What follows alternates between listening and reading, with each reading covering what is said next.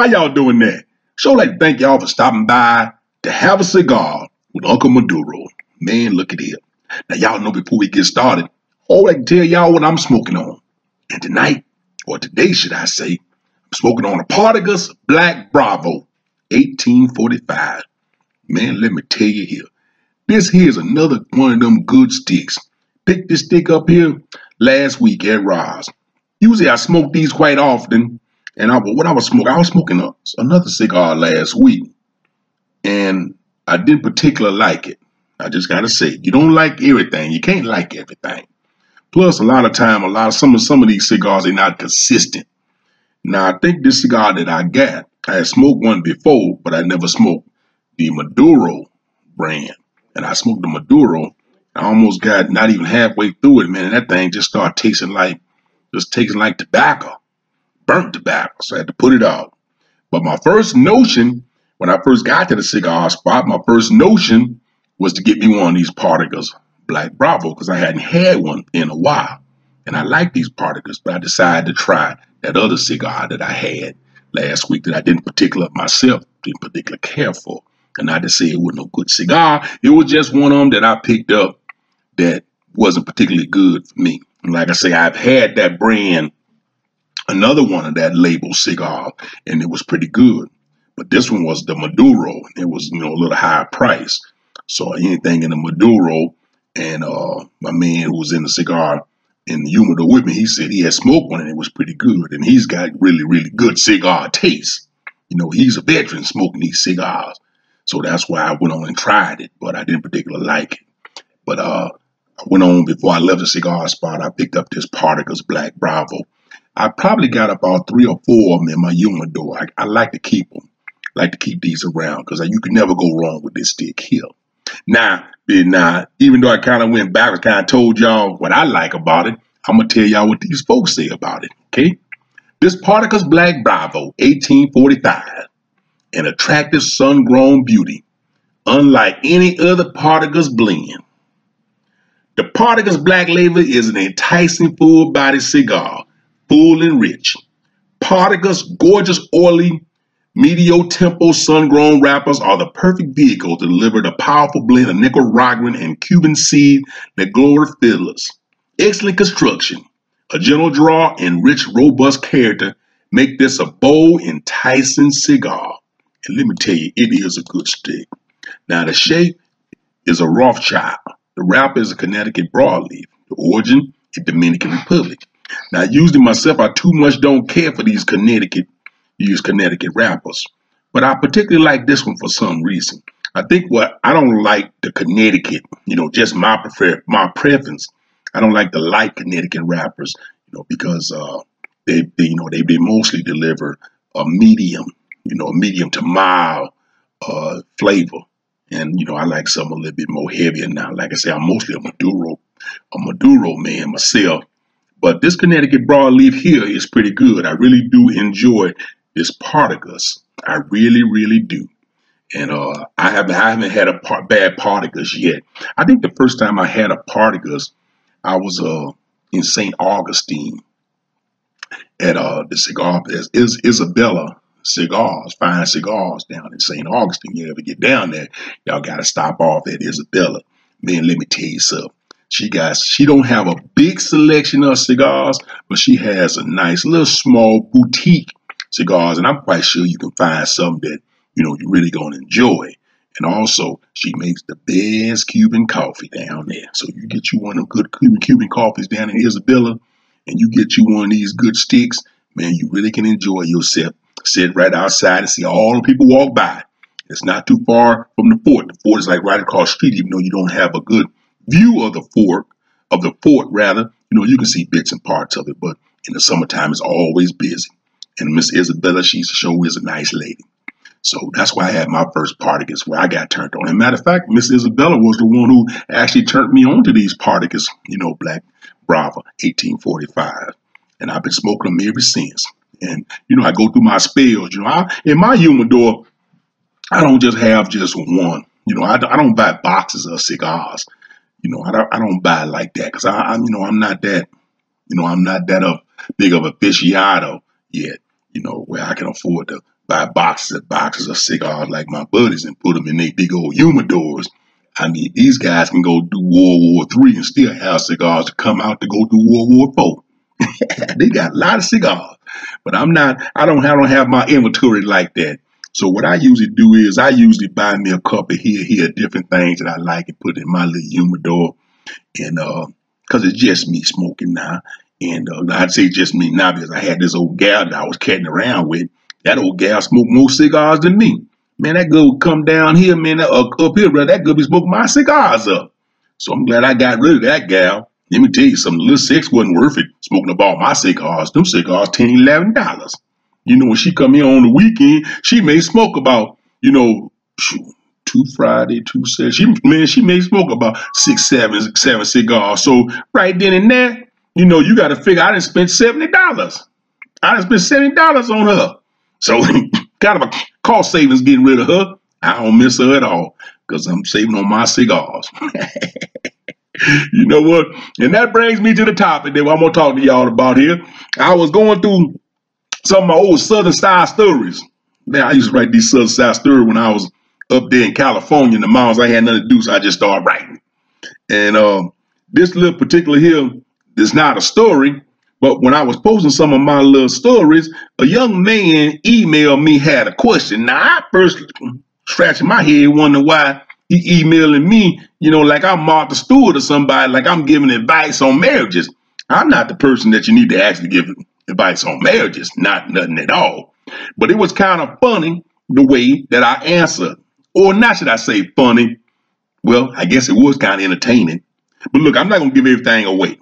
I'm gonna let y'all listen to how I answer this this young fella. Then I'm gonna come back on the other end, you know, do like I do, say a little something. But I just thought, you know, we'll give ourselves a little break from a lot of these talks that I be giving about these subject matters. Now let me tell you something here. Now back at this time, you know, when I did this little answer here, I was cussing at that time. See, I don't I try not to cuss now. So if y'all around little folks or y'all don't like some kind of little foul language and stuff like that, then I would say don't listen to this little pod talk. Go to the next one. But this here little pod talk is one I did a few years back. It was a little answer, not a pod talk, but a little answer, a question that a young man gave me. Now, you know what they say. Never ask a fool for advice. excuse me. And I'm quite sure after listening to listen this, y'all gonna say, yep, he shouldn't ask that fool for no advice. Man, I, I look back now I say, I hope I didn't spoil that young man for life. well, he never get married again. but look at y'all take a listen to this, and I'm gonna sit back here enjoy my Partagas Black Bravo 1845 while y'all listen to this. And I'm gonna come back and catch up with y'all on the flip side. All right? All right now. This here is the end of the year, and I want to do something different. Instead of giving y'all one of my Southern side stories, I think I'm gonna answer a question. Now look, now I'm not no Dr. Phil no Miss Cleo, because Miss Cleo, I think she dead now, and that's after she went to prison, lying to folks about what she was saying. But folks was believing it. She made a little money. I ain't seen nothing wrong with it. That guy always told me, if you got a fool, don't bump his head. Somebody else gonna do it instead. So only thing she's gonna bump a fool's head. But look, I'm not no psychiatrist or anything like that. But I guess since I got this little gray on me now, folks kind of that I got a little wisdom somewhere. You know, and you know I do. Because I lived a long time. Matter of fact, I was thinking the other day, I didn't think that I would live to be the age I am.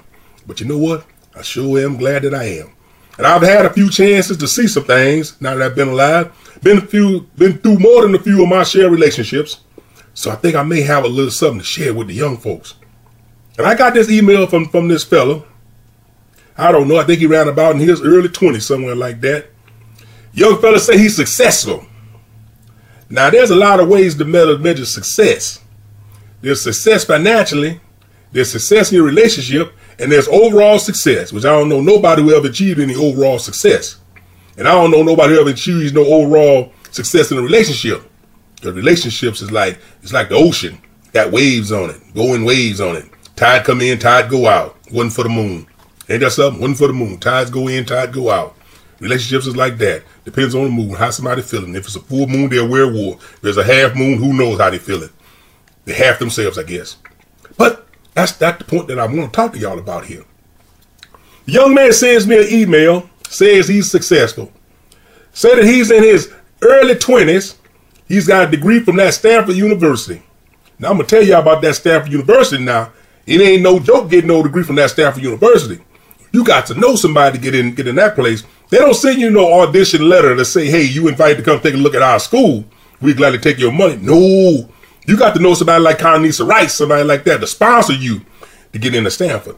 But that young man, he graduated from Stanford University, got a degree in finance, and he say he walking for one of them, work, work, work for one of them big hedge fund companies or something like that. I don't think he say he on Wall Street, but he making that good money. I ain't got the letter here in front of me. I will read it verbatim, so I'm just going off the top of my head. You know, I'm getting kind of old, so my memory ain't as good as it used to be. You know how this old hound dog is. But the young fella say that uh, he doing pretty good. You know, in his early 20s, you know, making six, seven figures sometime, depending on the day who we, who we can rip off on them stocks and bonds with them hedge funds. I, I say rip off allegedly. I don't know how the stock market work, but I know them guys don't produce anything. They just use their brain and move numbers around. But he making good money. The point is he making good money. But now he's starting to feel like something is lacking. Something is lacking in his life.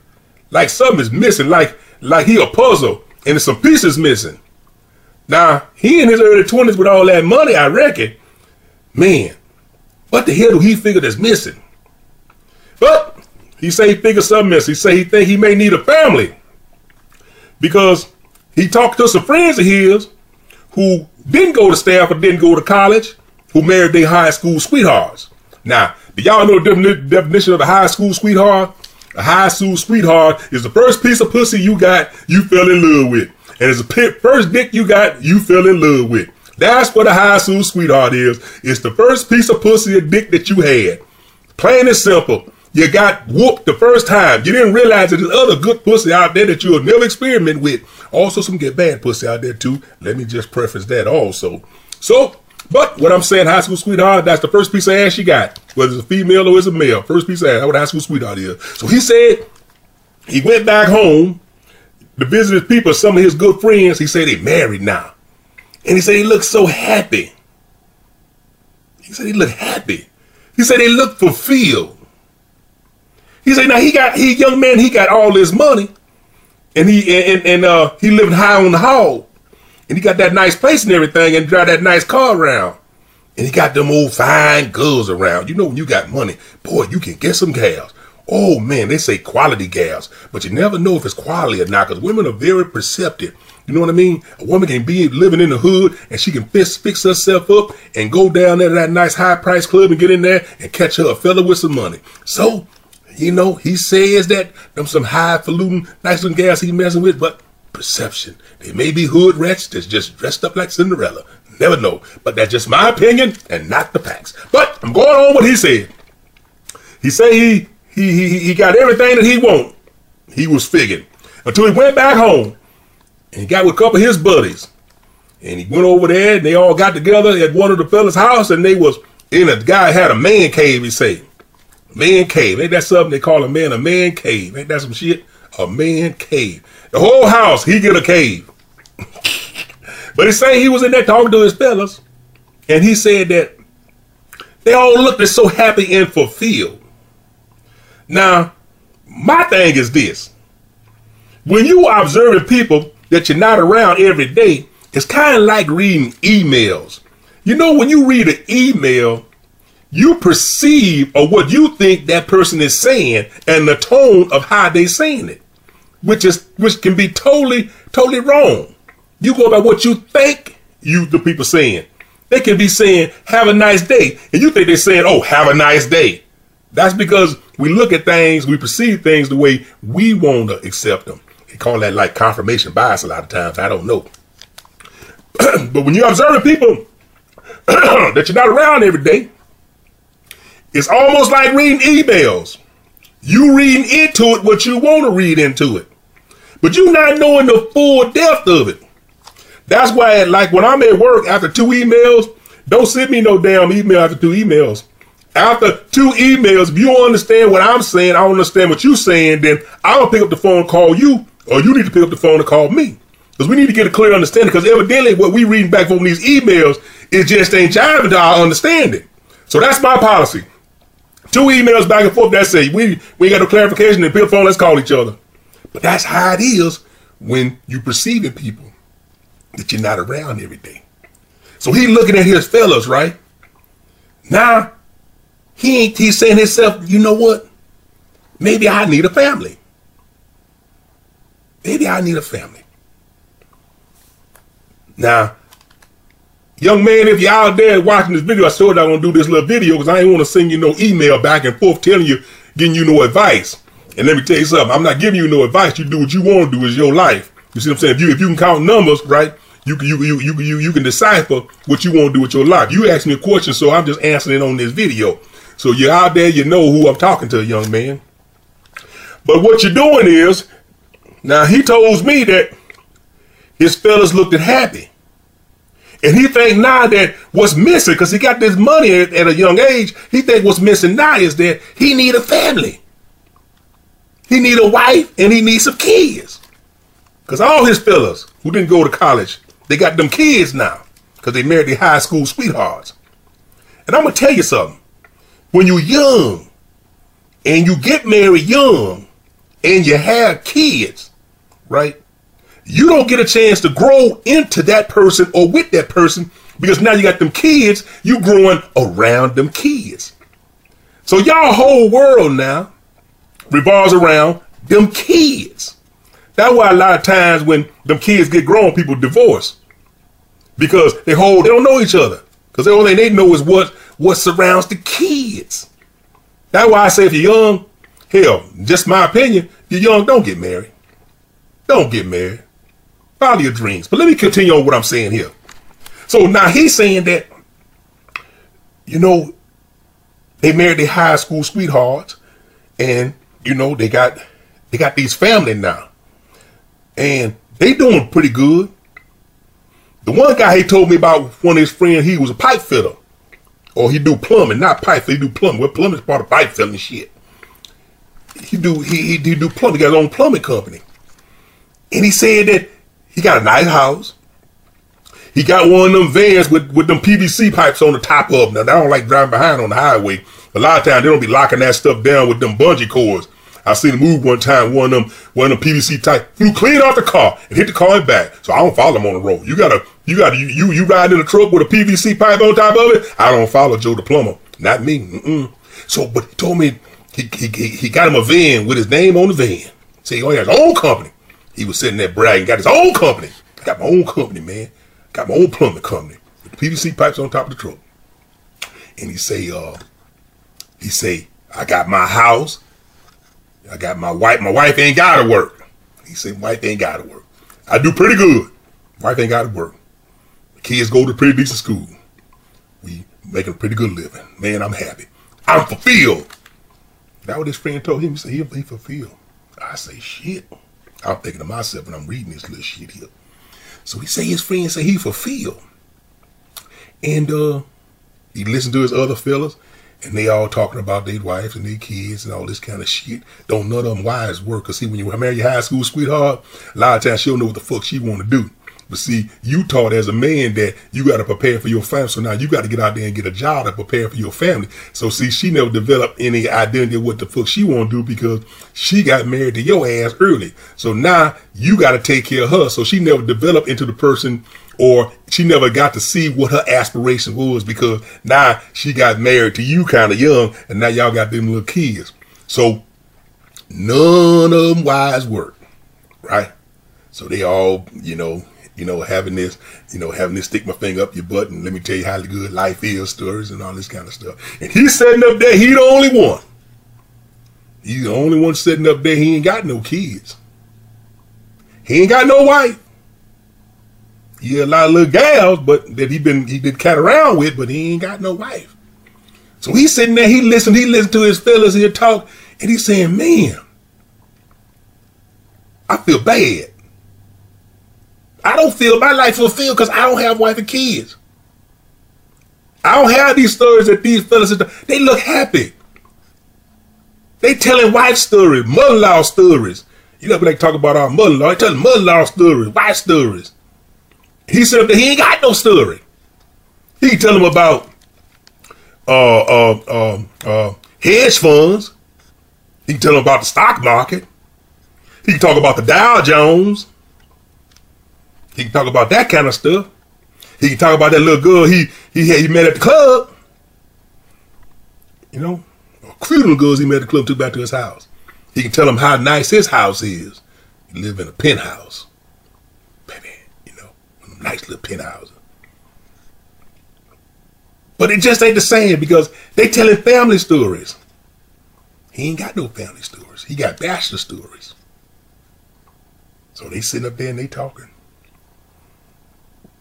So he writes me this stuff, say that he don't he don't feel his life is complete. His life ain't whole because he don't have a wife and kids. I say, well, here's my rebuttal to you, young man. Think about something here. Your fellas, your fellas, who up there acting like they all happy and they all giddy. That's a facade. That's an email that you reading wrong into. Them motherfuckers is miserable. And let me tell you why.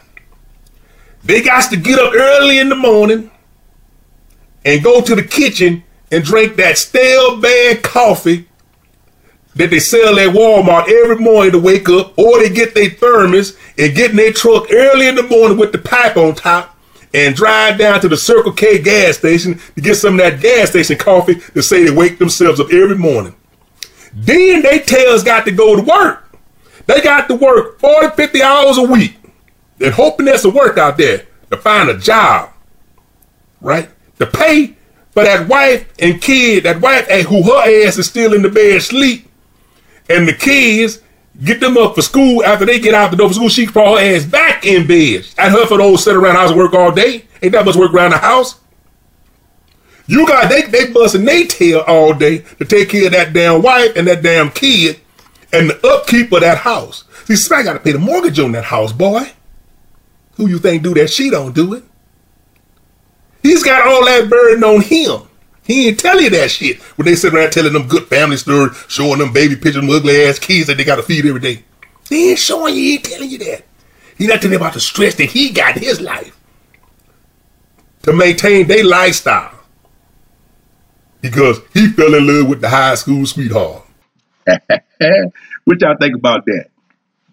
Now, you know what the interesting thing here about this little advice I gave this young man here was interesting. It dawned on me when I would listen back on it. I gave this advice to him right before I got divorced. That's kind of interesting. Right before I got divorced, or should I say, my ex-wife left me that envelope on the brand new kitchen counter that I just had remodeled the kitchen and say she wasn't happy no more. I look back now, three years later, I look back now and I say that was the best thing, one of the best things that could ever happen to me. She asking for a divorce. Best thing that can ever happen to me. I'm looking back now in hindsight.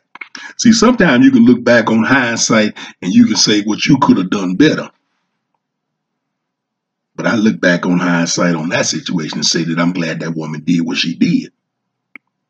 Because I'm not the one that's regretting anything. You know, he got a sign at work that says uh, pretty much something to the extent there of until you have a new process, never abandon the old process. Now, what I'm saying here is, you know, like in her situation, she should have thought about it all the way through.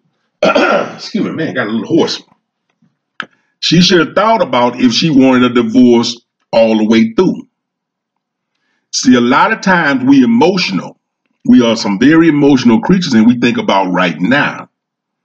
See, things may not be going so well right now. But that don't mean things can't get better. But when we make quick emotional decisions and now we have to live with it, we get hindsight that maybe I shouldn't ask for that divorce. Because that there's a good man. When your friends come to come to him, when they friends come to him and say, boy, that show is a handsome man. That show is a good man. God, how you let him go? I'm telling y'all about my ex-wife now. How you let him go? Because I hear the stories. And she emailed me and want to talk, but I, that chapter is closed. Because you never abandon an old process until you have a good new process. But see, we emotional and we let other people get into our heads. Don't let a good thing get away unless you got a better thing. Marriage is something else. I'm the I'm the worst person to give married advice. You got some people that need to be married to justify their existence. You got some folks like me who don't need to be married because the mind is so creative. The mind needs space to breathe and create because that's what's important is creating, not being settled down with marriage and having kids and having all this responsibility. Because let me tell you, for myself being married, and I'm going to share some personal things with y'all right now. For myself, for being married was not a good thing. Like I tell folks now, I know what I'm good at and I know what I'm bad at and I'm bad, horribly bad at being a husband, and I'm terrible at being a boyfriend. Now, I'm horrible at being a husband because I provide, excuse me, providing is not a problem. Took care of my wife. She didn't have to ask for anything. But I need space where I can think, that I can create, and I remember one time I tried to give my, my ex-wife a book. Uh, it was an audio book on introverts, on creative minds, to try to help her understand me a little bit more. Now, I know what you say. You say, well, maybe you need to understand her a little bit more. You were absolutely right about that. And I tried. But I need a certain amount of space for creativity I can't have no woman all crawling up under me 24 7. I can't be pulled on this way, do this, do that, all that kind of stuff. Like I say, I take care, took care of my house, took care of the automobile. I took care of her in bed. I know she haven't had a good eating like that long time. well, I forgot they say black folks don't do that. you know, I know she ain't had no Mr. Prolong like like that long time. But beside that, I wasn't a good husband because I don't want nobody all up under me. You see, I like life how it is now. Where if I want to do a little pipe, get my pipes cleaned out, I get my pipes cleaned out, but I don't want nobody in my house full time around me. I like my space. I like my clarity of mind.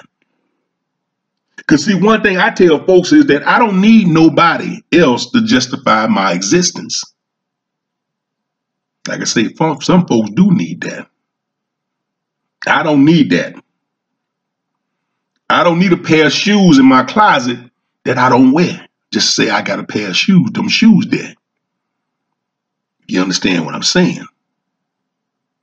Some folks need that.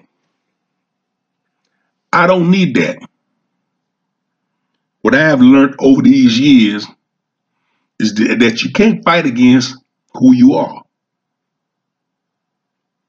Just like when I was in Louisiana, that old house by myself sitting in that rocking chair. How I enjoyed that time, that space being alone till my daddy came out. I didn't want to go play with my cousin because they was always getting in trouble, especially BB. I ain't want to do all that old stuff. I didn't want to go hang with the fellas. That's why even when we moved to Michigan, I never got involved with hanging with groups of people because you know what? That's not me. It takes away from my creative space. And what I mean by creative space is I like to I like to tinker with things. I like to learn about things. I don't like a lot of confusion. I don't like a lot of folks in my head. That's like when this little man, yeah, little man, when he asked me this question that I answered him. I wasn't in the business of answering no question, and I ain't gonna get in the business of answer question, but I answer them. But I don't like people in my head because I don't like to make other people's my problems. I don't like to make other people's problems my problems. And when you sit down and listen to a bunch of bunch, bunch of folks associated with a bunch of folks that got nothing but problems, now you putting their problems inside your head. I don't want to think about your problems. You can't let people rent space in your head. That's this. This is me. I don't let people rent space in my head. And like my brother say, when you do let people get close to you and rent space in your head, you pull away from them. And he right. He right. I don't want to hear about your problems. I like to be around folks and laugh with folks, learn from folks, have fun from folks. But to be honest with you, I like to come home to my peace and quiet.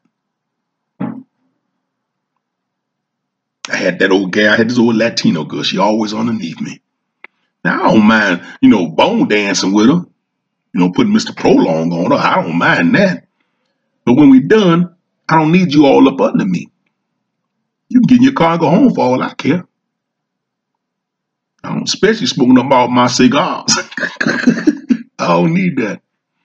But you see, I am like the majority in my emotional needs as far as other people concerned. I can be on a desert island by myself as long as I can get on a boat and go over to the next island and look at people. And all I get do looking at people, I get on my boat and come back to my island. I love people as long as I can look at them. If I can go look at, them, if I go sit somewhere and smoke a cigar and just observe people, I'm fine. You know, I remember when I when I after um, you know I separated from my ex-wife, I was uh I used to get in my car, you know, get in my car on the weekends. I go find me a cigar spot somewhere. You know, I go find me a cigar spot, and I just sit out there, smoke me a cigar, and watch the people. And I had so much enjoyment doing that. Get in my car, drive on back home beautiful. Cigar places, man, you meet people, you talk to people, or you don't talk to people. But it just was so relaxing and beautiful. See, that's that the peace I need. Because then when I come back home, I'm, I'm I'm refreshed. I'm ready to tinker with something around my house. I don't need nobody in my ear. You know, one time somebody talking about get a roommate. What the hell I want a roommate for? I don't need nobody pay my own bills. I don't need nobody around here disturbing my peace. But everybody's not like me. You got some folks that needs to have somebody companionship. You know, even even if the sex is gone, just to have somebody around. And ain't nothing wrong with that either, because we all different folks. You got some folks married that ain't even together, don't even do nothing together. They're living in the same house. Like that song by Michael Frank say, then he tells himself he's happy. Then she tells herself she's happy. That's mine too for other folks. But I know for me, I have learned marriage ain't for me. Having a girlfriend ain't for me. Having a woman in my house ain't for me. But like I say, when you decide to take on a marriage, that's a lot of responsibility. Like they say, I was talking to one lady last night. I was on her front porch out here where I live. We were talking, and uh, she was saying, well, you can't compare marriage to your job. I said, you're right. You can't compare marriage to your job. But you can't compare the work that it takes to keep a marriage is way more than your job. Because at least when you come home from your job, your job is there to the next day if you don't get fired. but when you come home that wife is there. When you go to work, that wife is there. Like this fella, this fella where I work at, sitting next to me. He's he on the phone, and everybody hear about people that's in the office, especially cubicles. They talk so loud. They on their phones and they talk so loud. Don't nobody want to hear nothing about, hear nothing about your private conversation. And his wife called on the regular about the kids, them terrible kids. He didn't went out and adopt the kids. He's 60 some years old. His wife, I think she just turned maybe 50. And a couple years back, they adopted these these uh these these kids, these two twins. And when you adopt kids, you don't know where them kids come from. Them parents crazy as a Bessie bug problem. They passed them things down to them kids, and them kids had been abused. And the wife called him every day about them crazy kids, every single day. I hear talking about them kids, what they gonna do about the kids, and the kids that sometimes they even gotta lock the doors because the the one boy so doggone, you don't know what he gonna do because he been abused so bad when he was a little kid. Got locked the door, but she couldn't have no kids. So he is almost six years old. She convinced him to adopt. And now in his golden years, he can't retire yet because now he got he, he he got these adopted kids. Now he gets he gets some good money from them kids though. I ain't know the state paid that good. He gets some really good money for adopting them kids and the benefits from adopting them kids. But is money really worth it? Especially when I be listening to him on the phone when you gotta lock your door to go to bed. Cause, Cause you don't know if Jason in the next room gonna get up and kill everybody in the whole, in the whole house like Michael Myers. You don't know. But you do it because that woman wanted. You do it because that woman wanted. See, men break their back to please women, but the women break their back to please men. Like I tell folks, when a woman look at a man, she already she already got her plan. Now, some women is stupid. Some women look at men and they ain't got a plan. They look at a man because he cute and may have a big ding dong showing between his pants, and she want to get some of that. And then she get knocked up by that fool, and now she got four, five kids with different baby daddies. And that fool, he may look good with a big ding dong, but he ain't worth a dime as a provider. Now them stupid women right there. But you get the women that look at the look look at a man right the bat, she can tell a woman can look at you for the first time she see you and tell if she gonna sleep with you. She can she can look at you for the first time and tell if she gonna make you her husband. Women always got a plan. See, men, we ain't got no plan. Our only plan is we want to get some. And we're gonna do everything we can to get some. We're gonna impress them with everything we ain't got if we ain't got it to get them. Then when we get them and we can get what we want out of them, now time to go majority of men. But a woman always know, a, a smart woman always know when she look at a man whether or not she want him. If he's got the potential that she looking for, and like old good told me one time, I look at a man and see if I can work with him. she said, if I can work with him, you know what I'm saying? If I can build him up, See, because see, the thing about a man is that a lot of men are, self confident. You get you a confident, smart woman, she can build up a man with low self esteem, and he go out there and knock down a brick wall for her. A woman know how to do that. They smart. The smart ones. I ain't talking about the stupid ones. Ain't them the stupid ones that's all they want is six and they ain't got nothing. And then they turn about 50 years old with four, five kids and they coochie down there is wore out and nobody want it. And then what they do? They go to church. them the women that you see piled up in church. Them the single women you see piled up in church. 40, 50 years old with no kids. I mean, I mean with no husband. Because they wore that thing out with them no good fellas. Now, like I always say, when they get old and they ain't got no husband and no man, then Jesus start being their boyfriend. Shoot, you want boy, shoot, you want to do some sex, man? Just go to church. You ain't got to go to no club. Just go to church. the women in church horny. They horny, man, in church. I'm telling y'all. See, that would happen to my ex-wife. She had a good husband, but she listened to them church people. And them same church women, when I see them, you know, they be talking about, you know, well, you you you was a good man. I don't know how she let you go. And see them saying? women, she hear that too, and she wondered, how did I let him go? Look at them. How did I let him go?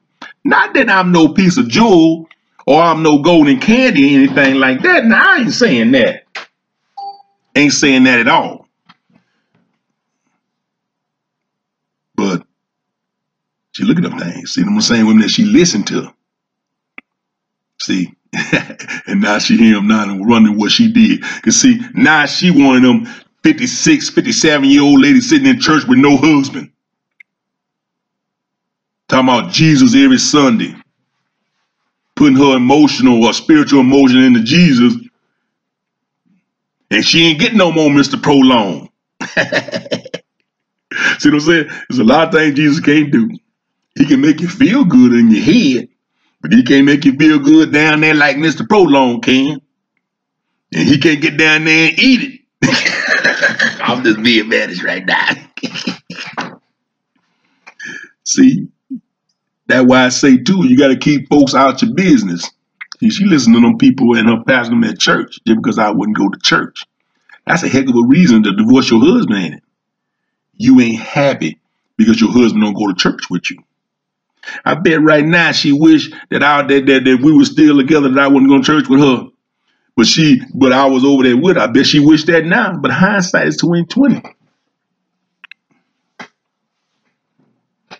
If I leave this earth right now today, I have found and know what peace is. Peace has always been for me inside my own head.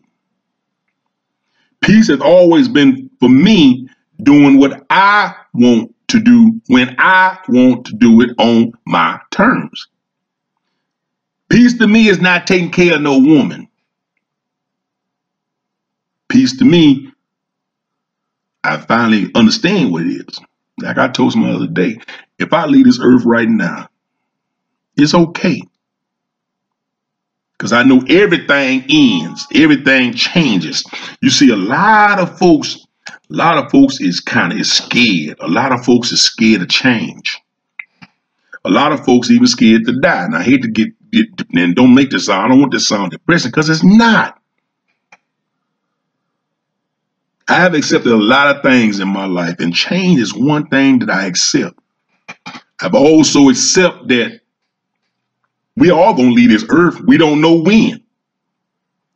But you know what? At least I got the opportunity to make it through all that stuff that I've been through, all the money that I lost, trying to make other people happy, and try to look like look like I'm conforming into everybody else's view.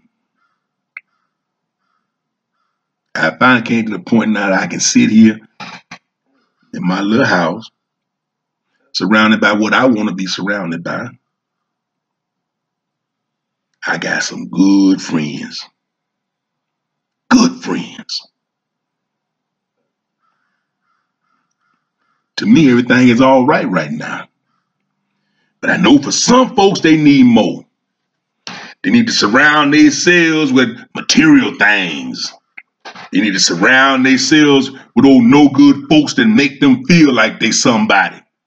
Who put stuff in their head. You need to surround themselves with just say that I got a woman. And like I say, ain't nothing wrong with none of that. That's other folks. But real peace is attaching yourself from the material things in this world, even attaching yourself from people. Now, what I mean by uh, not attaching, but detaching. Now, what I mean by that is this. I'm not saying get rid of friends. I'm not saying get rid of wives or family member or kids. I'm not saying that. I'm saying that you have to emotionally inside your mind. You have to understand that everything changes. Everything, everything is not going to be here. You have to accept when you lose something that is just a part of life. Just like when you leave this earth, you you going right back to the place that you came from before you was born. I have no problem with loss. I mean, when my dad died, my grandmother died, people ask me, why you ain't cry? Now, I ain't understand what I understand now about attachment and the effects of attachment. Like when people get so, like I was watching, I was watching this show uh, uh, the other day, you know, on my TV, and about this fella. He was an FBI agent, and his daughter got killed. His little daughter, she probably about eight years old, eight, ten years old, she got killed. Now, fast forward a couple years later, the mom then went crazy because the little girl got killed. He then lost his job, turned into a drunk or alcoholic, and he's still investigating who killed his daughter. He lost his mind. He living in a trailer in Arizona somewhere, just in an old trailer. He lost. He's obsessed with trying to find who killed his daughter. See, that's attachment. That's that's attachment so much so to you stop living. Now I know folks say that's a cruel thing. But see, somebody like me can say this because I have no emotional attachment to anything because I realize that everything is going to leave. Like when my grandmama died last year, was I sad? Yes, I was sad. But I wasn't sad enough to stop living because I understand that that's going to be me one day. I understand the time that we had here. Now, I'm going to tell you something. Like her, I'm the only one that came from out of town to see her before she died. All the other cousins who loved an old grandmama, all that kind of stuff, who cried and all that kind of stuff, to me, I looked up like they was darn fools. Just so, to me, it just seems so crazy how fake people is to me. Here's a woman who was 96 years old, a 96th birthday. Nobody from out of town went up to Michigan to see her but me. And I sit there with her and I recorded her. I took pictures of her. I talked to her. I can I can I can I can put up that recording anytime now and see her and listen to her. See, they can't do that. Everybody was too busy when she was alive to go see her. But now they miss her that she gone. See, and they wonder why I don't call them or I don't talk to them. I don't talk to them or call them because I ain't got time for people like that. They don't, they don't, they, they don't even come to my mind. now, see, for me, my nephew, he's like my son. Man, I tell you, when that boy was born, I was in 10th grade. When I seen that little fella, man, I can understand how people feel about their kids. Just let y'all know I'm not that emotional detached. My nephew, that's my son. Getting emotional right now when I think about it. Everything that I may leave here in this earth here is going to him. No matter how big or small it is, everything is going to him. He's a good young man. I can't say that if I, I have done something right in my life, and that was with him, and we talk now. One day I remember telling him, boy, I don't want you to have three or four wives. You've had the same wife now for the last 18 years. That wife and a son. Son just graduated. He listened to me too. My great nephew. He's doing good. But see, I talked to his father, and his father talked to him. And they got a little daughter. She pretty little thing. She she good too. See? And my nephew had every opportunity in the world to go left. Because his daddy ain't no good. I mean, his daddy, because his daddy the one who started me to drinking. He well, nah, he didn't start me to drink. I was drinking before I met uh, daddy, his daddy, but he kind of, you know, that's why I don't gamble. Because his daddy used to take me to, to, to, to these poker games on Friday night, give me a 40 ounce beer, set me in the corner, and he played poker gamble all night, whether it's poker play cards. That's why I don't play poker to this day. I can play it, but I don't play it. Because Skip would, I'm telling you, he would give me a 40 ounce. He would keep me filled up with beer. Now, I probably wasn't no more than ninth, but probably in ninth grade. Keep ninth, 10th grade, keep me filled up with beer. Why that rascal playing cards or dice all night, literally. If we go to somebody else, because because he'll he'll hit four or five people's house at night, but if you run into somebody's house and they gambling, oh, he gonna gamble. His daddy ain't no good. His daddy got about 12, 13 kids. But he ain't turned out nothing like his daddy. Now I'm not gonna say it was because of me, it's because I had some influence and he listens. He listens. Just like I listen to folks, he listens to me. And he listens to folks too. Very respectful young man. But I tell him, I say, boy, when I leave this here earth, when I leave this earth, everything go to you. I don't want to have no funeral. I don't want to have no wake. Now, if you stupid enough to pay for a funeral or a wake, then you're going to waste your money or whatever money is left for you. Because why do I want people to come see me dead in the casket when they didn't come see me when I was alive? You know, people be all crying and boo-hooing when somebody died. Oh, my, my uncle or my granddaddy died. And when he was alive, you ain't go see him. You hardly talk to him on the telephone. But now he died, you want to put on a show crying. Them fake people to me. And I told my nephew no. My brother in California, my nephews and nieces up there in Michigan, my cousins in Louisiana, my cousins in, in Houston, Texas, and all around. When I die, you watch they gonna cry, nephew. But they don't know me. They haven't seen me since I was a little fella. They don't know me. Like I don't know them. Matter of fact, I had a cousin died a few years back in Houston. They called me and say he was dead. I say, okay. But don't be all crying and emotional about him.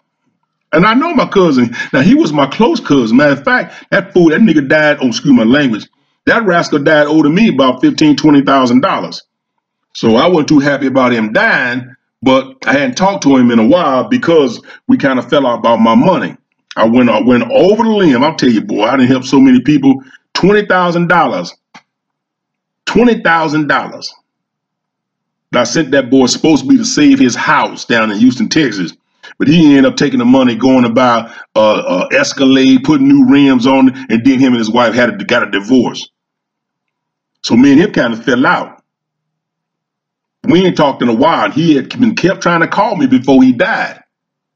Kept trying to call me, but I wouldn't call him back. And then when I found out they found him in the house dead, I wasn't sad. I just say okay and kept, kept my life going. What don't be all emotional about? Oh, I didn't talk to him before he died. I, man, forget that. That nigga dead. I mean, excuse my language, but that fool owed me money. And now he dead. I can't get my money. Probably wasn't gonna never get my money. I'm not gonna be emotional about that. He just dead. Keep on going. And I'll tell my nephew, that's gonna be me one day. So don't be having no big funeral wake or listen to people cry and talk about your uncle was this. Young man, look, don't listen to all that over. Just look at them fools like, like I like I look at people today. Like I looked at all them fools when my grandmama died who was crying, but couldn't come see her before she died. This is the way I fit. This, this is how, and my, my brother say, boy, you cold. Maybe it is cold, but I've always been a little fella when I was. I just watch people. I love to watch people. Just watch people, watch people, watch people. And then you listen to what they say and what they do.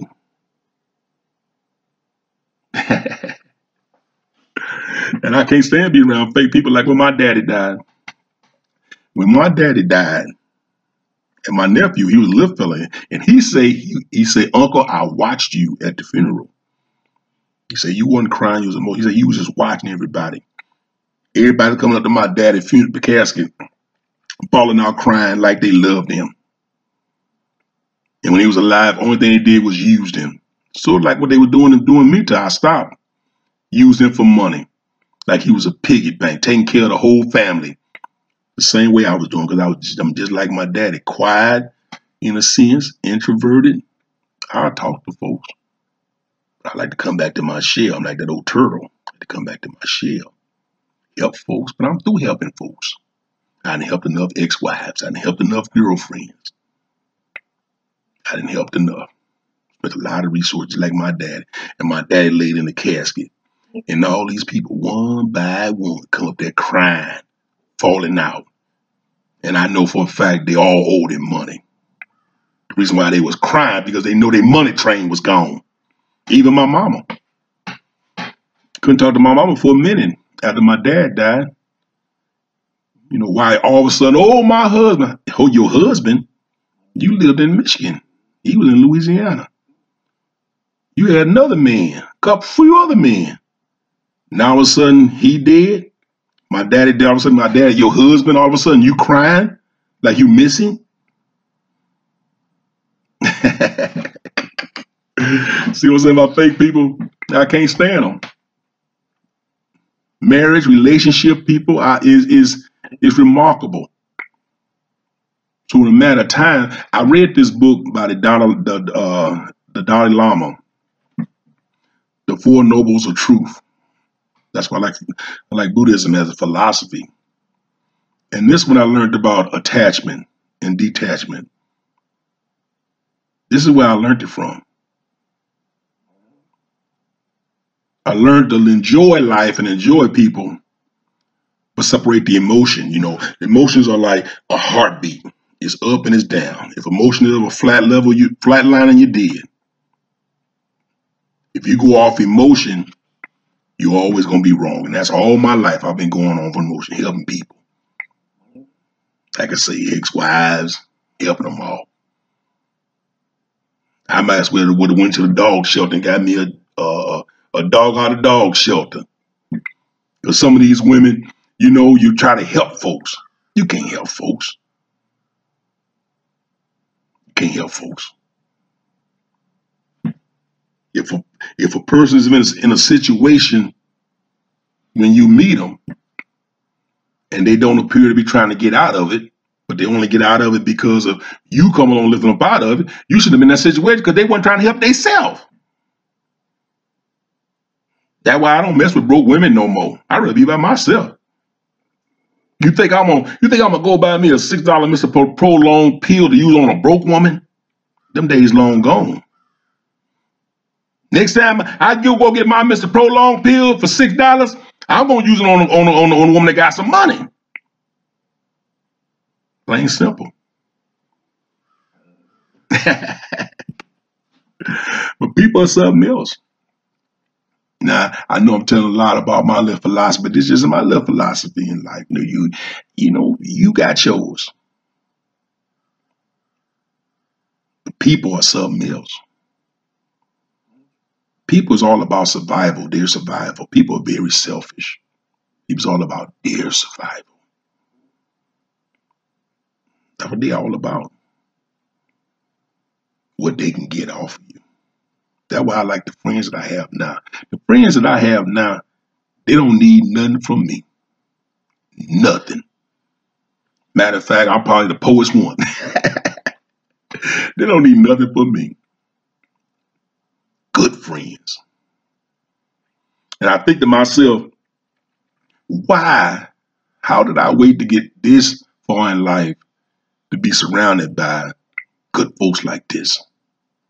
Because see, you are part of your environment when you're growing up and you emulate your environment much as you may hate your environment you emulate your environment that's like uh, i used to have these old gal friends right each one of them hated their parents especially their mama but they was just like their mama i always tell people what you hate most that's what you are that's what you become what you hate most is what you are and what you become